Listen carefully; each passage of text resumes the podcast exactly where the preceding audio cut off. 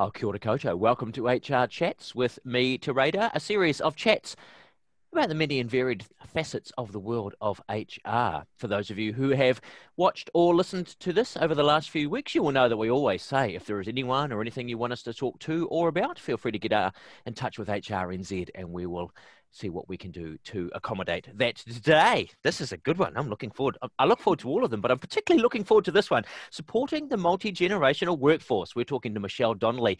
She is People and Performance Advisor at BDO in Wellington. Now, the bulk of their workforce are Gen X or millennials. They've got a few baby boomers uh, and some Gen Z in the mix. We'll just might well, we might as well categorise you immediately, uh, Michelle. Uh, you're sitting down there. You're a cusper. What does that mean? Yeah, kia ora. Um, thank you for having me here today. Um, a cusper, yes. So I guess how I would describe that is I'm on the edges of a generation. Um, so when you read about the um, sort of how generations are, are defined or structured, um, they're generally designed around or defined around the, the people who kind of have their formative years at the midpoint of that generation. Um, whereas I was born in 83.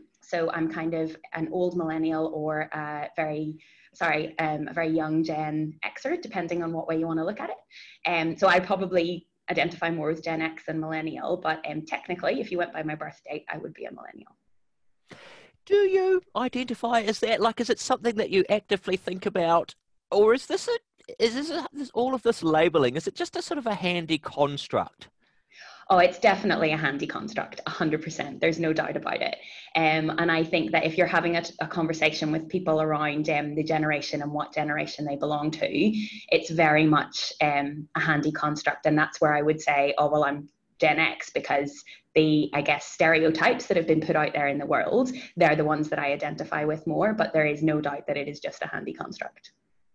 If you could sum them up super briefly yeah. to give us a sense of, of why like most people probably know but for those who, who, who might not or just want to refresh a course what is the sort of the basic construct uh, reasons for each one of these generations and so what have we got we've got you know traditionalists boomers Gen X. Gen Z, Gen X. Yeah. Then you've got millennials or Gen Y, and then you've got um, Gen Z coming through as well. Yeah. Great. So, um, yeah, so really, um, it's around kind of the shift in society and the changes that society have seen, and how um, different generations experience, I guess, life as they grow up and their worldview and what are the big societal things that impact them. So boomers um, we had traditionalists which were kind of pre-war um, and then obviously uh, world war ii happened well, world war one world war two um, made a massive change in how we are as a society how we um, how we function in our everyday lives um, so that then became the baby boomer generation. So they were post-war there was um, a lot more freedom that they were able to have, a lot more resources available to them. Um, and then we moved to the generation after that, which was then X. So that was much more about um, trying to find kind of that work life balance a little bit more and um, wanting to kind of make the most of the world around them for themselves. That's how it's traditionally seen. Um, and then moving into millennials and Gen Z, who are this kind of um, digital, I guess, generations who have had so much more access to information, access to technology, and um, have experienced so much more rapid change than the previous generations. So that's kind of a very high level overview of, um, of how those different generations transition. Yeah, because I think I've heard of, of Z also at some stage they were called sort of I think Gen Z or something or digital natives. They've they've never yeah. known a world without the kind of this this digital platform.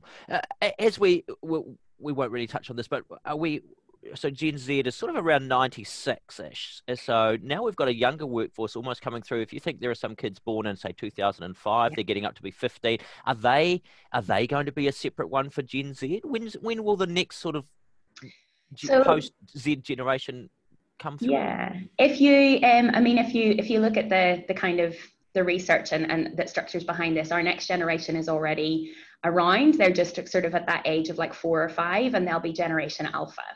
Um, and at this stage, kind of the studies that are being the, done. Are, to, to, be honest, um, Michelle, there is nothing even remotely ominous about Generation Alpha. no, not at all, right? Like just.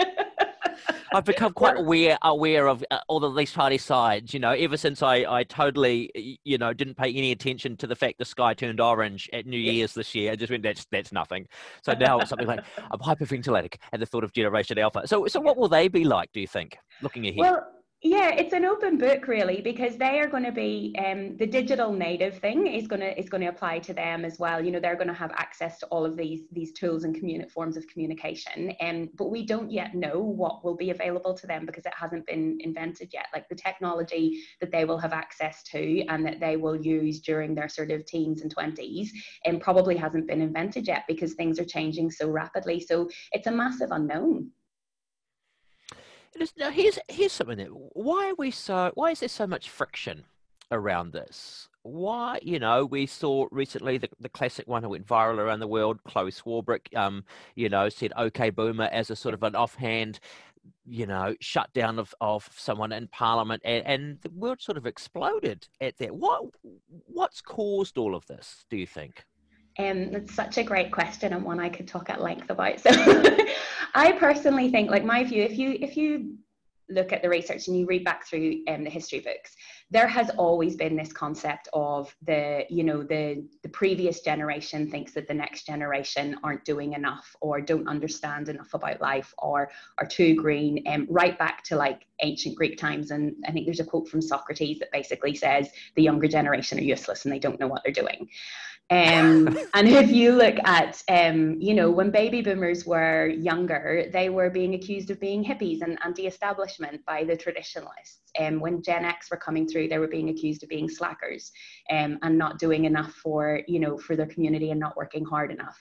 We've now got millennials and Gen Z are facing similar criticism. So for me, the only difference is that our um, our access to this information and our um, access and discussion around this information is on a much bigger level now because of social media, digital media. We're able to have this conversation with a wider audience and people um, you know as humans we do buy into stereotypes. It's part of how we classify people. So it's so much easier for us to just put people in a box and say oh that's what you are. This is what i should expect from you. So unfortunately those two things combined i think have created a much more widespread negative stereotyping between the different generations Great. So we've got all of that sorted out. Uh, you know, these large societal things that go back to the beginning of time. You know, how is this playing out in the workforce? Like you, you've got a, you know, a younger-ish workforce, yeah. but you've also got some older people, and you've probably looked at, you know, the rest of it. What What are the problems that are coming up? For me, I think in my experience, the problems only arise when people buy into those stereotypes. So if you go in with a, a preconceived notion that because of someone's age, um, that their experiences will dictate that they're going to be more focused on money or more focused on themselves or you know if you buy into that that those negative aspects and ignore the positives that are there um i think that's when you see challenges because i guess as i said people want to naturally we want to put people in a box. We want to kind of have a way to define them. Um, and if we focus on the negative traits that we've read about particular generations then we're obviously going to define people in a negative light. And i think the real challenge is to step away from that and embrace the positives and really focus on the positives that are there. Because really you know this generational stereotype doesn't really pay much attention to cultural upbringing, the region of, you know, uh, provincial versus urban, all of those things. We sort of just put everyone into this box, you know, and particularly even when it comes to the likes of technology, uh, you know, that, you know, boomers you know they're on Facebook with bad memes and that's all they've really done. It's like sorry, they kind of invented yeah. computers, you know, I mean, Turing and, and, the various others, but they were the generation that really drove a lot of this through. Um, mm. and, and, likewise, we all have, you know, um, even I know plenty of young people um, who uh, are techni- technologically relatively illiterate, just not interested in it to yeah. a certain extent. So, so you know, all of these things play into into a part of it as well. Absolutely, and I think um, I know you had was it Amy Clark was on previously talking about um, diversity and inclusion, and she talked a little bit about intersectionality, and I think that's such an important thing to remember when it comes to these, um, you know, generational stereotypes as well. Like you could take um, two boomers, for example, from different countries, um, different backgrounds, different levels of education, um, different ethnicities, their life experiences and you know who they are and what they stand for are going to be entirely different. So um, the idea that if you are from a particular generation means that your worldview is a particular way is, is just so wrong and and that it's that stereotyping that we really have to get away from yeah, I was thinking about, it, you know, I did a lot of work in the provinces and the difference between, you know, that rural urban mm. thing, you know, eh, you know, everyone is uh, utterly competent at what they do, but just the sort of the difference, not only in their kind of worldview, but in their relationship with technology, with media, with consumption. Uh, and so when we look at the challenges here, there, there are uh, intergener- intergenerationally as well. They're the same challenges that occur everywhere else, aren't there? There's cultures of sort of there's a there's a cultural challenge in that we tend to think that I suppose the younger generation is a little more liberal. Mm-hmm. That's definitely um, like a view that's out there, and I think um, I think again it comes down to the individual. Like if you have yeah. if you have been raised a particular way, given access to a particular amount of information, your views um, and how you see the world will have formed in a very different way um, to someone who has had a different background and upbringing, regardless of their age or generation. Yeah.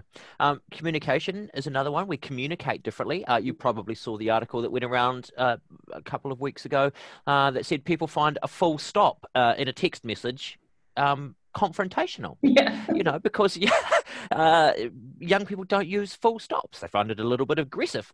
Yeah. Now, it's easy for us to laugh at that and think that's crazy, but that's, you know, even little things like that are important, don't they? They really are. And I think as employers um, and HR professionals, that's where we have um, you know we have an obligation to kind of support people coming into our workforce to understand what the accepted um, forms of communication and styles of communication are w- within the professional setting. So, for example, coming from a professional services firm, um, we obviously, when we have client communication, whether that's via email or letters or on the phone, you know, there's a certain level of professionalism that has to be there. And um, it's more on the professional side than the casual side. But when we bring in our um, our graduate cohort every year, one of the things that we do is train them on that. So, where we just have to be aware that how they communicate um, in their personal life is probably quite different from how we communicate in, in the workplace. And we support their learning and development so that they can understand that and know what's expected of them. Likewise, if we have someone coming in, um, who has a lot more experience in the workplace and maybe from an older generation, their style of communication tends to be a little bit more formal anyway. But we would still give them the clear expectations and whatever support they needed um, to bring them up to speed with how we do things here. And, and I think that's the key. It's just acknowledging that if if you want if you want someone, regardless of their age generation, um, to act in a particular way, or you have certain behaviors that are expected in your workplace, you just give them the support to develop that. Yeah. How about uh, well, we're talking about this kind of sense of, of communication and, and, and this kind of digital thing. That is there a difference in the kind of personal versus company life in a way? You, you know, is there an expectation that uh, um, they are, you know, perhaps um, Z uh, in particular, put a lot more of themselves up on social media that they then just sort of expect that to be not paid attention to or do you know what I mean? That, that, that, sort of that blurring of the lines where we might have gone to a party um, when I was at university and we took a photo of something, uh, you know, uh, occurring. Uh, that photo wouldn't really be seen by pretty much hmm. anybody. Mm. Um, but nowadays, a lot of that stuff is up online. Uh, you know, there's a, there's a change there as well, aren't we? Isn't yeah. there? There absolutely. I, I didn't is. phrase that very well, but I think you know what I mean. Yeah, I do. I think so. But if I answer something completely different, then you can correct me. oh, what I'll do, Michelle, is I'll just edit this and put in a um, an entirely better question. No, oh, it's perfect. fine. Go ahead. um, see, that's a digi- again, that's a digital world that we're working in, isn't it? Yeah, absolutely. That we have that ability to to, to sort of chop and edit things before it goes out into yeah. the public sphere. Um, yeah. and I actually Look, I, am think. Thinking... No, no, go, go ahead.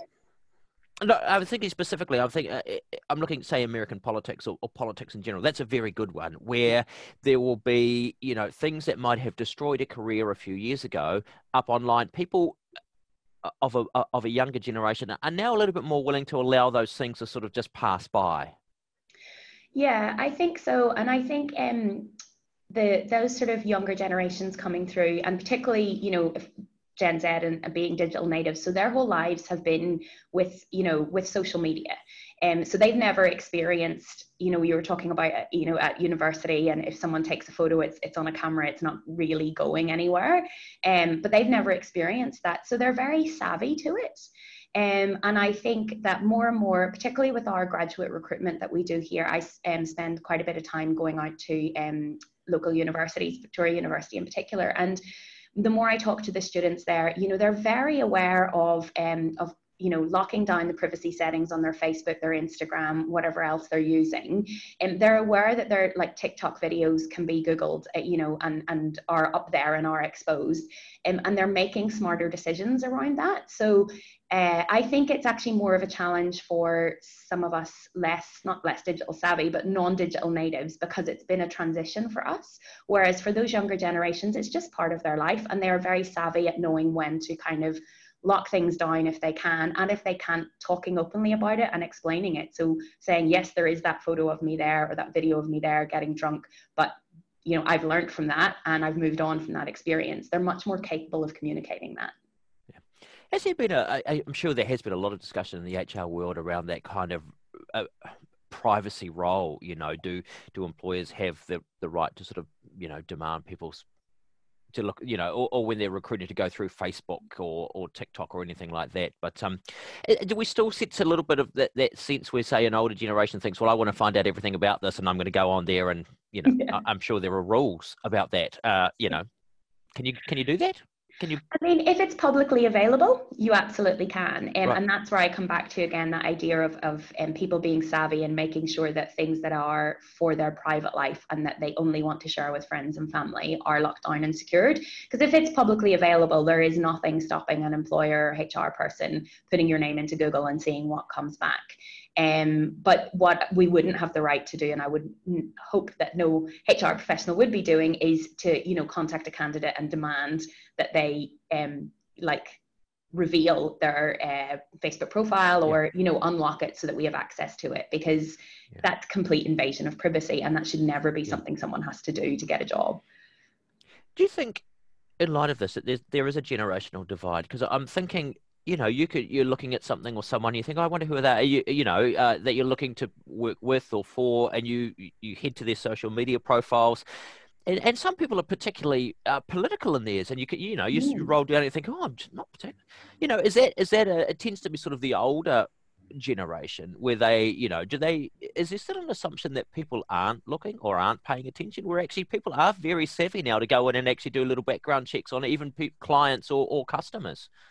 Uh, I think um, I think there's an assumption now that that people will do their research, um, and I think that assumption has to be there. And the thing I would say is that I don't actually think um, that idea of, of doing your research, whether it's on a client, a customer, employee, whatever, that's not a new thing. I just think that the digital yeah. tools that are available now to do it um, have enhanced the process. So I think if you go back um, you know, like 30, 40 years ago, if you were employing someone, you would, you know, you would, re- you would still have reference check. You would have found out if they'd worked somewhere where you had a contact that you could maybe talk to off the record. They would have done all of those things. It's just the tools that we have at our disposal have changed. Yeah. Multi generational workforces, you know, mm. there's a lot of benefits to them. Yeah. How, how do you get that working really well? Um, I think it's really first and foremost, um, it's not playing to the negatives. So I think looking at your workforce um, and having a look at the different age groups that are there and what their different strengths are going to be. Um, and that's a, that's just a starting point because as we've already discussed, just because you know a generation is supposedly have have these strengths or weaknesses that doesn't mean that the individuals you're actually dealing with do and that that's their experience so i think it's a good starting point to have a look at okay what are the groups of people I'm working with here and what might be their strengths. Um, but then actually taking it down to an individual level. Um, and I think as long as you have really open lines of communication um, and you're really enabling collaboration in your workforce, then you can find ways to work with all of the different generations, age groups, people at different points of their career. Um, because at the end of the day, I do think that everybody wants the same thing out of their work life or very similar things. I don't think that there's this huge difference in what we're all looking for based on our generation um, that we've been led to believe. Yeah.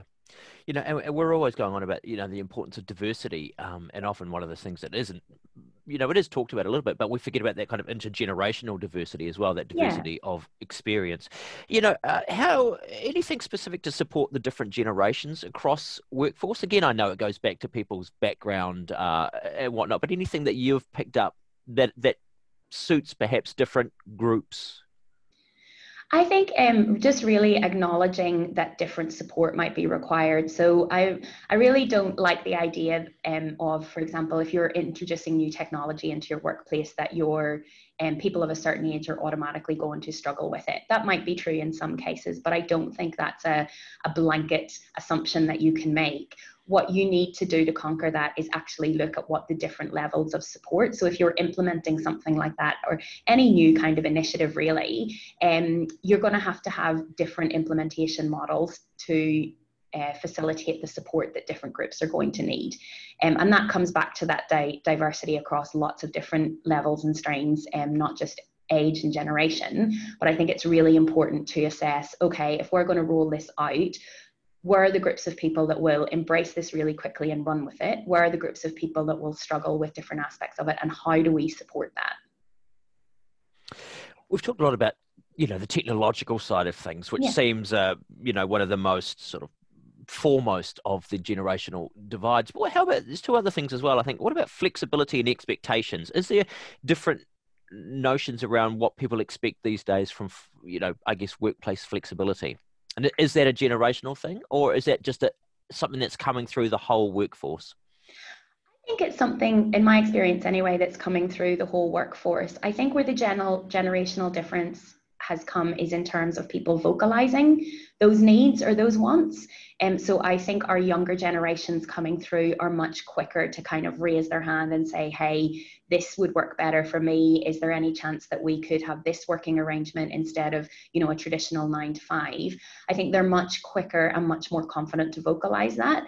But when we have introduced different flexibility options, um, the, the full span of our workforce are embracing it um, or taking opportunities from it. It's not something that is only being embraced by the younger generation. So for me, the difference is in the ability to kind of raise your voice and say, this is what I would like, um, more so than the, the want or need for that flexibility. I guess that goes then into that sense of expectation as well. Uh, mm. Is a difference in expectations that may not necessarily uh, be something that could be a possibility. I know I was talking to a, a friend of mine in a law firm, uh, you know, a senior kind of partner He said, "Look, we've got a lot of the young grads coming through and they do want to work from home, but that's their expectation to be able to do that. But actually, they also need to be back in the office because that's where they're getting a lot of the kind of actual experience, that intergenerational experience when they're standing around trying to sort something out. And there's there's layers and levels of experience there that they might not get simply working from home and that ability to, you know, to talk to that. Yeah, absolutely. And I think that's a really good point. And that's certainly something that we experienced here um, when lockdown happened. Uh, because when we had the first lockdown, um, our some of our graduates had only been with the firm for about a week before we went into lockdown, and then were immediately working from home. Um, and it was a massive um, lesson for us in terms of how much learning happens just by osmosis, just by hearing those conversations and being able to join in a conversation that's happening that you maybe didn't initiate or weren't originally part of. Um, so for me, I think the key is really with those uh, new employees coming through who might be looking for that flexibility and that want to work from home, to have the conversation with them, to be honest and to explain to them why it's important for them to be in the office, certainly in that um, first couple of years. Um, and it's not that they can't ever work from home. Um, there might be flexibility within that, but a lot of their time needs to be in the office for that learning and development.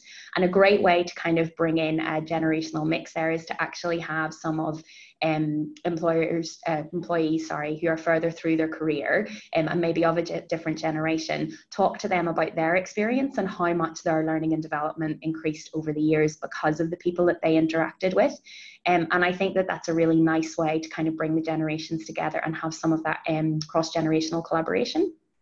Yeah uh, one of the stereotypes we, we always get is that the, the younger generations expect to arrive on the first day you've gone and you've picked them out of the grad class there at Victoria and they're arriving and they want to be in charge Uh, they're looking at the top seat and they're going, "Yep, that's me, and I'm going to be there very quickly." What's the level of expectation? Is, is it? I mean, that's that is a bit of a stereotype, uh, perhaps a little bit of a misnomer. But is it simply that they are a little bit more driven, that they can see very quickly the a, a rise in a career path more than perhaps you know two generations ago, where you you turned up and you worked your way up over many, many, many, many, many years? Yeah, I think it's a mix of things. So I think the drive definitely, um, I wouldn't want to say that they have more drive than maybe previous generations did, but I think the the wealth of information that's available to them, they're very clear on um, what it takes to get to a certain point in their career. Um, I also think that they are very open and I guess very aware of the fact that their probably their career is going to be with multiple organizations and maybe take a lot of different paths rather than starting with one company and knowing that they're going to be there for 20 years. So I think their drive comes from wanting to make the most and take the most of the opportunities over a, a shorter period of time because they they know they're open to the fact that they're probably going to work in a different organization in five years. Yeah. Um, in terms of that as well, that sense of expectation, uh, is there, is there more of a drive for them to uh, younger generations you know they want to know the why. Why should i work for you? And that's been a big thing. I know a lot of the big execs in the in the fortune 500 companies in the last few years you'll you'll know have all spoken about you've got to know your why. Yeah. You know, you know is, is there a different way of explaining or positioning people into roles? Do they ask different questions than previous generations? Yeah i think um, from my experience they're probably more more open about asking the questions and more open about the research that they're doing. And again, I think it comes back to I don't believe that anybody who joined the workforce, you know, 20, 30 years ago didn't want to know the why. They maybe were more interested in the, you know, where do I fit into the bigger picture? How am I part of, of the organization's goals? It might have been a little bit more contained. Um, but again, I think that comes back to the fact that you know our digital natives coming through and, and those younger generations just have access to a wider picture of the world and more information. So their their idea of the why has expanded, and I think that's quite a natural thing as we you know as society develops and evolves that their outlook on life is expanding, and so their why has become about a much bigger thing than just this one organization. They want to know what is the organization doing in the community, what is the organization doing globally, and um, you know, and how they fit into that. So I think it's just an expansion of what was already happening. We always seem so focused on young people coming into the workforce, you know. Um, now, in these uncertain times, um, what about looking towards bringing in an older generation, people who who have retrained, who have come from somewhere else, or indeed actually looking to bring in an entirely different, untapped sector? I remember being at a at a building conference and um, uh, is it Alexandria from from Girlboss, um, uh, Alexia. Uh, can't remember. Fantastic um, organization, great speaker. She said, "Look, you you're you're missing out on an entire um, group of people, and these were these were women who had had their children a little younger, at, uh, coming in at 30, 35 into the workforce, and actually bringing them into the construction sector. And, and there were plenty of people who said, actually, look, yeah, we've we've brought um, these women in and they're fantastic they can if you can get three kids out to school with lunches on time every day you know that you can you can do pretty much anything so mm-hmm. there's a lot of other people outside of the young folk to bring in isn't there Oh, absolutely, 100%. And I think you're really right with the current environment, especially. We are um, probably going to see a lot of people um, retraining um, slightly later in their careers than they maybe would have anticipated. Um, and I think it's really important that we don't forget about the opportunities there because these people are bringing with them that diversity of thought, that diversity of experience, and um, skills in kind of behavioral skills in the workplace um, that we maybe would take years to to bring a fresh graduate up to speed with. You know they have all of that ready inbuilt um, and and a huge amount of knowledge about how the world works in general how how business works in general. Um, and i think that's really important and definitely something that we should as as hr professionals and employers should be tapping into. Um, and i think that's going to become really interesting to see how that impacts the the workforce um, sort of towards the end of this year and into next year you know, as we sort of go further through the pandemic and see how that all unfolds, it's going to bring a really interesting um, change to the workforce and a really positive one, I think. Yes, I think it will. Um, over all the years, uh, you, have probably seen some missteps along the way um, in an intergenerational workplace relations and things. Any anything that sticks out where you think, yeah, that, uh, you know, I, I saw something and I thought that's that's a mistake, or indeed saw something and didn't realize it was a mistake at the time. Oh, that's a really good question. Um, yeah, and I mean, I'm sure there's been hundreds that I have witnessed over the years. I think um, for me, one that stands out with a, a, a, former organization that I worked with, and I actually wasn't in a HR role at the time, um, but it was just the assumption that um, a, a, younger person coming into the workforce, so quite a sort of fresh, very minimal experience, um, almost being treated a little bit like they were like they were stupid essentially you know like that they couldn't grasp or understand the concepts because they'd never worked in a business before. Um, and all of that all that did was completely demotivate the individual.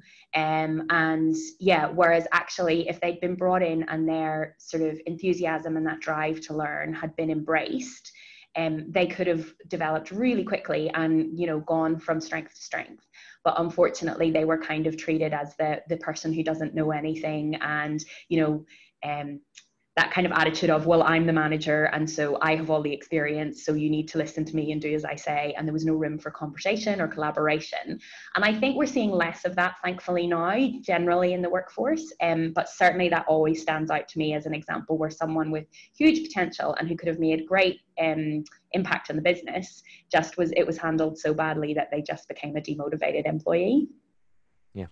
Look, it seems to me that you know across all of these conversations, it all boils down to that same thing that you know we mentioned at the start. We've been obsessed with for since we began thinking, and and that's that concept of stereotypes. You know, we're uh, talking about that, that danger of, of stereotyping. You know, uh, a, a Maori employee as someone who will take care of that side of things. Um, that you have uh, an LGBT person, they will take care of that side of things. If you've got a young person, we'll get them to do all the tech. Uh, yeah you know so again it's just that sort of danger of putting people into these categories or indeed then if they do have skills in those areas exploiting them in a way yeah. is there a danger that that they are continue to just be exploited because they are perceived as being a little younger a little tech savvy perhaps I think so, yeah. And I think that comes back to the communication side of things again. I think you have to keep having these conversations with your employees. So if you have a younger employee who is quite tech savvy and you lean heavily on them for those tech solutions in your workplace,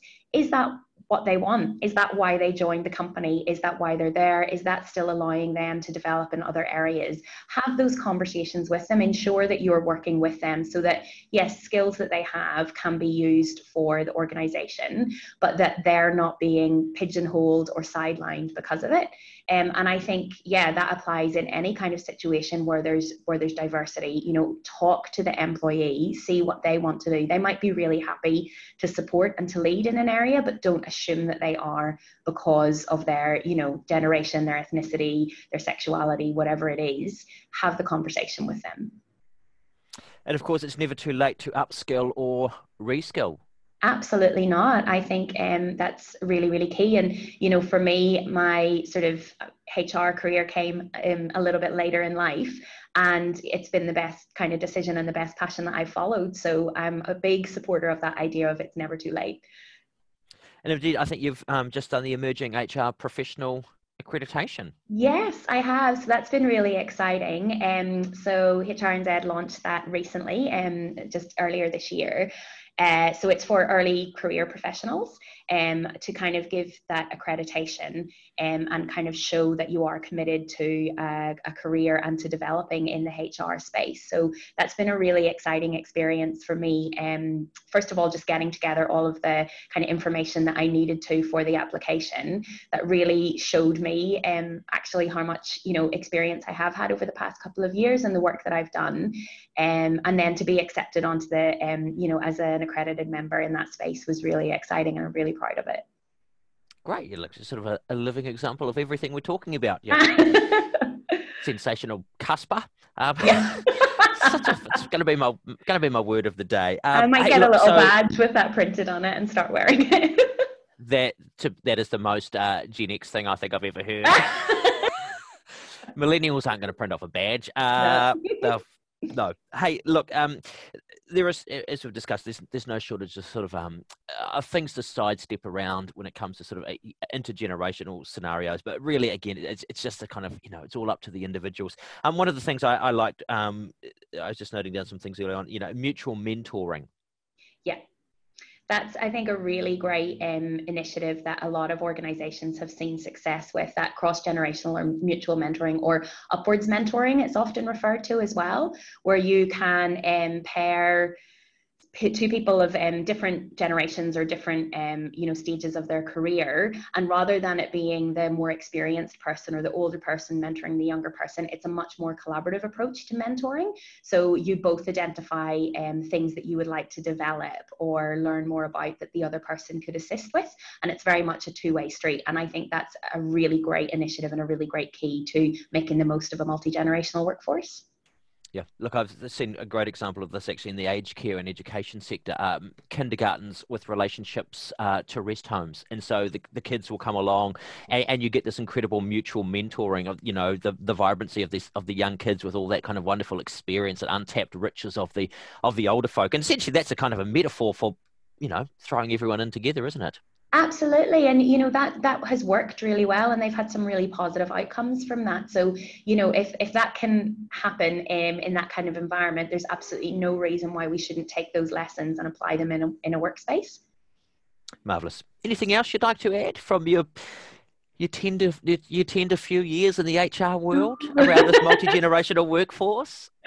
Uh, I think just for me, the real message is um, is around not getting bogged down in those stereotypes. Like we we use them as humans for um, for very valid reasons sometimes, but I think we can run away with them um, and let them kind of take us off in the wrong direction. So, um, my main advice for anybody working in a multi generational work um, space would be like, don't buy into to the negative aspects of the stereotypes, and where there are positive aspects, investigate them, find out if it's true for your workforce, and if it is, how can you leverage that for the you know for the positives for your employees and also for the organization. Marvelous and probably great lessons there to take you up back into family and community situations as well, I would imagine. Absolutely. it is a funny thing, you know. It was one of the great things. Here's a, here's a question. Um, I was going to finish it, but now I've got another question. You, is some of this sort of intergenerational thing a result of, I suppose, a very Western model of a nuclear family where you're not exposed to a lot of intergenerational family relationships or community relationships because of the nature of the way that we in this kind of modern Eurocentric world live? That's a really good perspective. Um, I would say, from my experience, that's very valid. Um, I think a kind of westernized um, societal structure, we don't have a lot of intergenerational, um, I guess, not socializing isn't quite the right word, but we don't spend as much time with other generations. Certainly not between, um, you know, like your grandparents down to grandchildren. There isn't the same level of um, of communication and relationship building as goes on in maybe some of the uh, more um, Eastern philosophy based cultures. So I think that's a really, really great um, insight and observation, and I think it could play a lot into part of the the div- divide between generations. Hmm. No, it's just one of those things. I was I was just thinking of, um, you know, there that fact that you you, you do see, um, you know, a, a lot of cultures, um, spending a lot of you know multi generations in houses. You've got grandparents and great grandparents and aunties and kids, and and there is a lot of that sort of intergenerational mingling um, that you know many other people sort of don't get advantage to because I, I mean I grew up across the paddock from my grandparents that ability to go and learn you know just to spend time and to see you actually then you get a chance to see the kinds of skills that you yeah. might not otherwise see if you were I suppose simply in a workplace or you didn't see it until you were older. So. Yeah, absolutely. I think that's a real valid point. Having that exposure from early childhood um, will make a huge difference to how you see the world. Marvelous. What a great and, and, and rapidly changing world it is too. I'm looking forward to Generation Alpha coming through and just sorting it all out with their um, yet to be developed technology. Absolutely. Marvelous. What's next for you, Michelle? So I think for me, um, I'm just going to keep uh, keep doing what I'm doing. Essentially, keep learning, um, and definitely uh, keep trying to develop my um, my skills and knowledge base in the HR space. And um, for me, my next focus is obviously wanting to achieve full chartered membership with HRNZ. So the choices that I'll be making around my career and development going forward will sort of be with a goal to to taking that next step in my accreditation. Well, all the very best with that. Michelle Donnelly, People and Performance Advisor at BDO uh, in New Zealand. We've been talking about supporting the multi generational workforce. Uh, this has been HR Chats with me, Te Radar. As we said at the start, if there's anything else you want to hear us talking about, anyone you want to hear us talking to, feel free to get in touch with HRNZ. The link is on the website. From me, for now, that is all.